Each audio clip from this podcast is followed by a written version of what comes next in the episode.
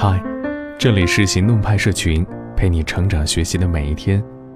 我是行动君静一，敢行动，梦想才生动。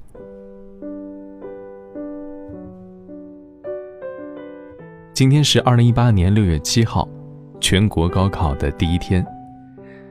就算你不是执笔写卷的高考生，也不是加油考生的亲人军团。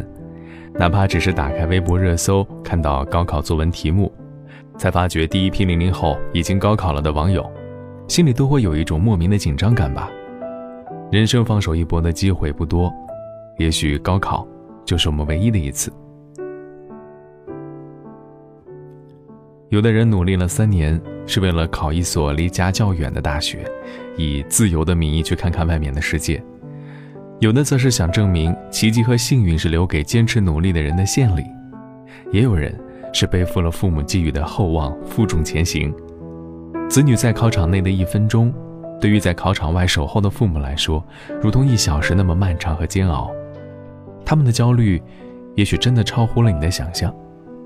今天和你分享莫言那篇文章，文章名字叫《陪女儿高考的这一天》，也许你听完就能理解什么叫。天下父母心了。那天晚上，带着书、衣服、药品、食物等诸多在这三天里有可能用得着的东西，打出租车去赶考。我们很有运气，女儿的考场排在本校，而且提前在校内培训中心订了一个有空调的房间，这样既是熟悉的环境，又免除了来回奔波之苦。信佛的妻子说：“这是佛祖的保佑啊！”我说：“是的，这是佛祖的保佑。”坐在出租车上，看到车牌照上的号码尾数是五七五，心中暗喜，也许就能考五百七十五分，那样上个重点大学就没有问题了。车在路口等灯时，侧目一看旁边的车，车牌的尾数是二六八，心里顿时沉重起来。如果考二百六十八分，那就糟糕透了。赶快看看后面的车牌尾数，是六二九，哟，心中大喜。但是转念一想，女儿极不喜欢理科而学了理科，二模只模了五百四十分，怎么可能考六百二十九啊？能考五百七十五就是天大的喜事了。车过了三环路，看到一些学生和家长背包提篮的向几家为高考生开了特价房间的大饭店拥去。虽说是特价，但每天还是要四百元，而我们租的房间只要一百二十元。在这样的时刻，钱是小事，关键的是这些大饭店距考场还有一段搭车不值的、步行又嫌远的尴尬距离。而我们的房间距考场只有一百米，我心中满是感动。为了这份好运气，安顿好行李后，女儿马上伏案复习语文。说是临阵磨枪不快月光，我劝他看看电视或者到校园里面转转，他不肯，一直复习到深夜十一点，在我的反复劝说下才熄灯上床。上了床也睡不着，一会儿说忘了墙头马上是谁的作品，一会儿又问高尔基到底是俄罗斯作家还是苏联作家。我索性装睡不搭他的话，心中暗暗盘算。要不要给他吃安定片啊？不给他吃，怕折腾一夜不睡；给他吃吧，又怕影响了脑子。终于听到他打起了轻微的鼾，不敢开灯看表，估计已经是零点多了。凌晨，窗外的杨树上，成群的麻雀齐声噪叫，然后便是喜鹊喳喳的大叫。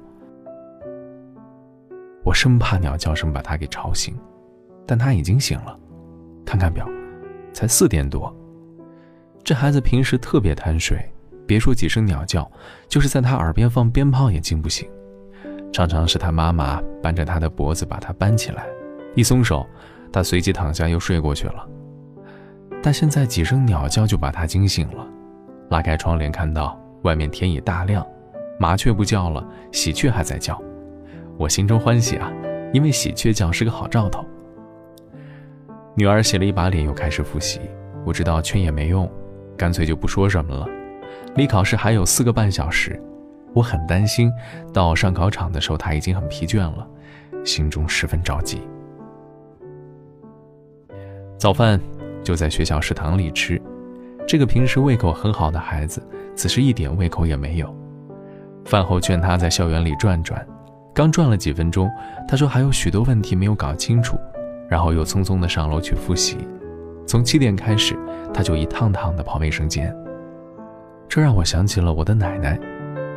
当年到日本的时候，一听说日本鬼子来了，我奶奶就往厕所跑。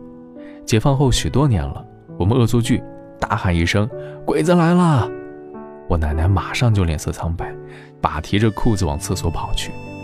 哎，这高考竟然像日本鬼子一样可怕了。终于熬到了八点二十分，学校里的大喇叭开始广播考生须知。我送女儿去考场，看到从培训中心到考场的路上拉起了一条红线，家长只许送到线外。女儿过了线，去向她学校的带队老师报到。八点三十分，考生开始入场。我远远的看到。穿着红裙子的女儿，随着成群的考生冲进大楼，终于消失了。距离正式开考还有一段时间，但方才还熙熙攘攘的校园内，已经安静了下来。杨树上的蝉鸣变得格外刺耳。一位穿着黄金裤的家长仰脸望望，说：“北京啥时候有了这玩意儿啊？”另一位戴眼镜的家长说：“应该让学校把他们都赶走。”又有人说，没那么玄乎，考起来他们什么也听不到的。正说着馋的事儿，看到一个手提着考试袋的小胖子大摇大摆地走了过来。人们几乎是一起看表，发现离开考还有不到十分钟了。几个带队的老师迎着那小胖子跑过来，好像是责怪他来的晚了。但那小胖子抬腕看看表，依然是不慌不忙的大摇大摆的向考场走。家长们都被这小子从容不迫的气度所折服，有的说：“这孩子如果不是个最好的学生，就是一个最坏的学生。”穿黄裤子的家长说：“不管是好学生还是坏学生，他的心理素质绝对好。这样的孩子长大了可以当军队的指挥官。”大家正议论着，就听到从学校大门外传来一阵低声的喧哗，于是都把身体探过红线，歪头往大门口望去。只见两个汉子夹着一个身体瘦弱的男生，急急忙忙地跑了进来。那男生的腿就像没了骨头似的，在地上拖拉着，脖子歪到一边，似乎支撑不了脑袋的重量。一个中年妇女，显然是他妈妈，紧跟在男孩的身后，手里拿着考试袋，还有毛巾、药品之类的东西，一边小跑着，一边抬起胳膊擦着脸上的汗水跟泪水。一群老师从考试大楼里跑出来。把男孩从那两个男人手里接应过去，那位母亲也被挡拦在了考试大楼外。红线外的我们，一个个都很感慨、很同情的样子，有的在叹气，有的低声咕哝着什么。我的觉悟不高，心中有对这个带病参加考试的男生的同情，但更多的是暗自庆幸。不管怎么说，我的女儿已经平平安安地坐在考场里，现在已经拿起笔来开始答题了吧。考试正式的开始了，蝉声使校园里显得格外安静。我们这些住在培训中心的幸运家长，站在树荫里，看到那些聚集在大门外强烈阳光里的家长们，心中又是一番感慨。因为我们事先知道了培训中心对外营业的消息，因为我们花了每天一百二十元钱，我们就可以站在树荫里。看着那些站在烈日下的与我们身份一样的人，可见世界上的事情绝对的公平是不存在的。譬如这高考本身也存在着很多不公平，但它比当年的推荐工农兵大学生是公平的多了。对广大的老百姓的孩子来说，高考是最好的方式。任何不经过考试的方式，譬如保送，譬如推荐，譬如各种加分，都存在着暗箱操作的可能性。有的家长回房间里去了，但大多数的家长还站在那里说话，话题飘忽不定，一会儿说天气，说北京成了非洲了，成了印度了，一会儿又说当年的高考是如何的随便，不像现在的如临大敌。学校的保安过来干涉，让家长们不要在校园内说话。家长们很顺从地散开了。将近十一点半时，家长们都把着红线，眼巴巴地望着考试大楼。大喇叭响起来，说时间到了，请考生立即停止书写，把卷子整理好放在桌子上。女儿的年级主任跑过来，兴奋地对我说：“莫先生，有一道十八分的题，与我们海淀区二模卷子上的题几乎一样。”家长们也随着兴奋起来。一位不知是哪个学校的带队老师说：“明年海淀区的教材书又要大卖了。”学生们从大楼里涌出来，我发现了女儿，远远的看到她走得很昂扬，心中感到有了一点底，看清了她脸上的笑意，心中更加欣慰。迎住她，听她说：“感觉好极了。”一进考场就感到心中十分宁静。作文写得很好，题目是“天上一轮绿月亮”。下午考化学。散场时，大多数孩子都是喜笑颜开，都说今年的化学题出的比较容易。女儿自觉考得也不错，第一天大获全胜，赶快打电话往家里报告喜讯。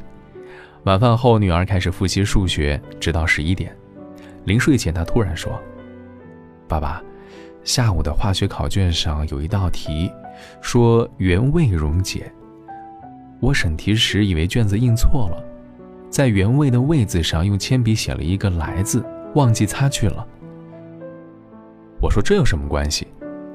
他突然紧张起来，说：“监考老师说，不许在卷子上做任何记号，做了记号的就当做闭卷处理，得零分。”他听不进我的劝，心情越来越坏，说：“我完了，化学要得零分了。”我说：“我说了，你不信。”你可以打电话问问你的老师，听听他怎么说。他给老师打通了电话，一边诉说一边哭。老师也说没有事儿，但他还是不放心。无奈，我又给山东老家在中学当校长的大哥打电话，让他劝说。我说，退一万步说，他们把我们的卷子当成了作弊卷，给了零分，我们一定要上诉，跟他们打官司。爸爸认识不少报社的人，可以借助媒体的力量把官司打赢。凌晨一点钟，女儿心事重重地睡着了。我躺在床上，暗暗地祷告佛祖保佑，让孩子一觉睡到八点。但愿他把化学的事忘记，全身心投入到明天的考试中去。明天上午考数学，下午考物理，这都是他的弱项啊。这文章到这里就结束了。听完之后，不知道你是什么感受？希望莫言的这篇文章。能给你带来不一样的视角体会。在节目的最后，要来兑现昨天的承诺。这一次高考特别企划，行动派将在高考期间，也就是六月八号到六月九号这两天，发起一个高考点歌机的活动。活动怎么参与呢？很简单，你只需要将一段五百字以内关于你的高考小故事，或者你的高考祝福，以及一首想送给考生们的歌曲名称，私信给我们。我们将在六月八号和九号的节目末尾，跟所有听众一起分享你的故事和祝福，期待你的来信。明天见。在这城市，为了填饱肚子就已经疲力尽，还谈什么理想？那是我们的美梦。梦醒后还是依然奔波在风雨的。街头，有时候想哭就把泪咽进一腔热血的胸口。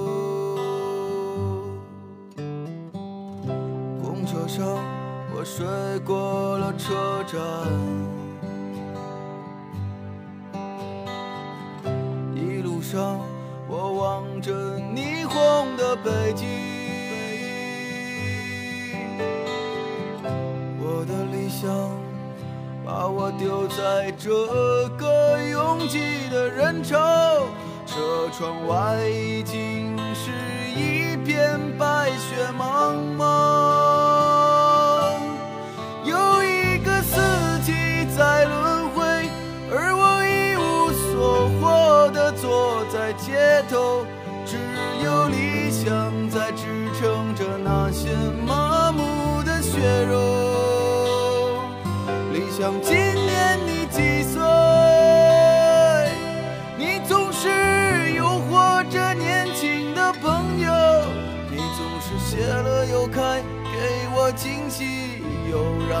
沉入失望的生活里。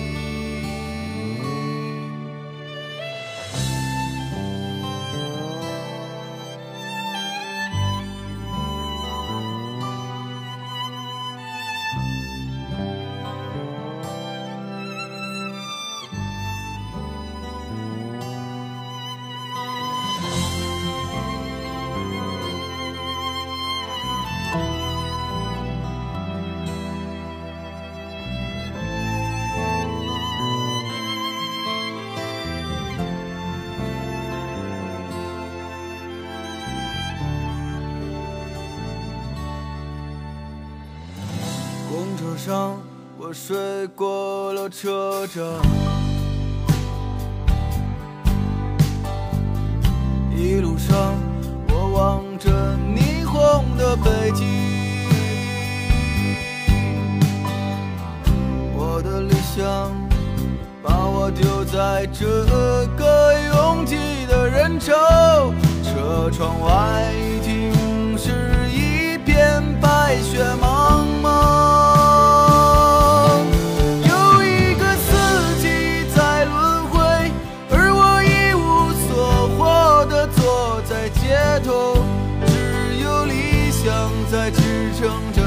着那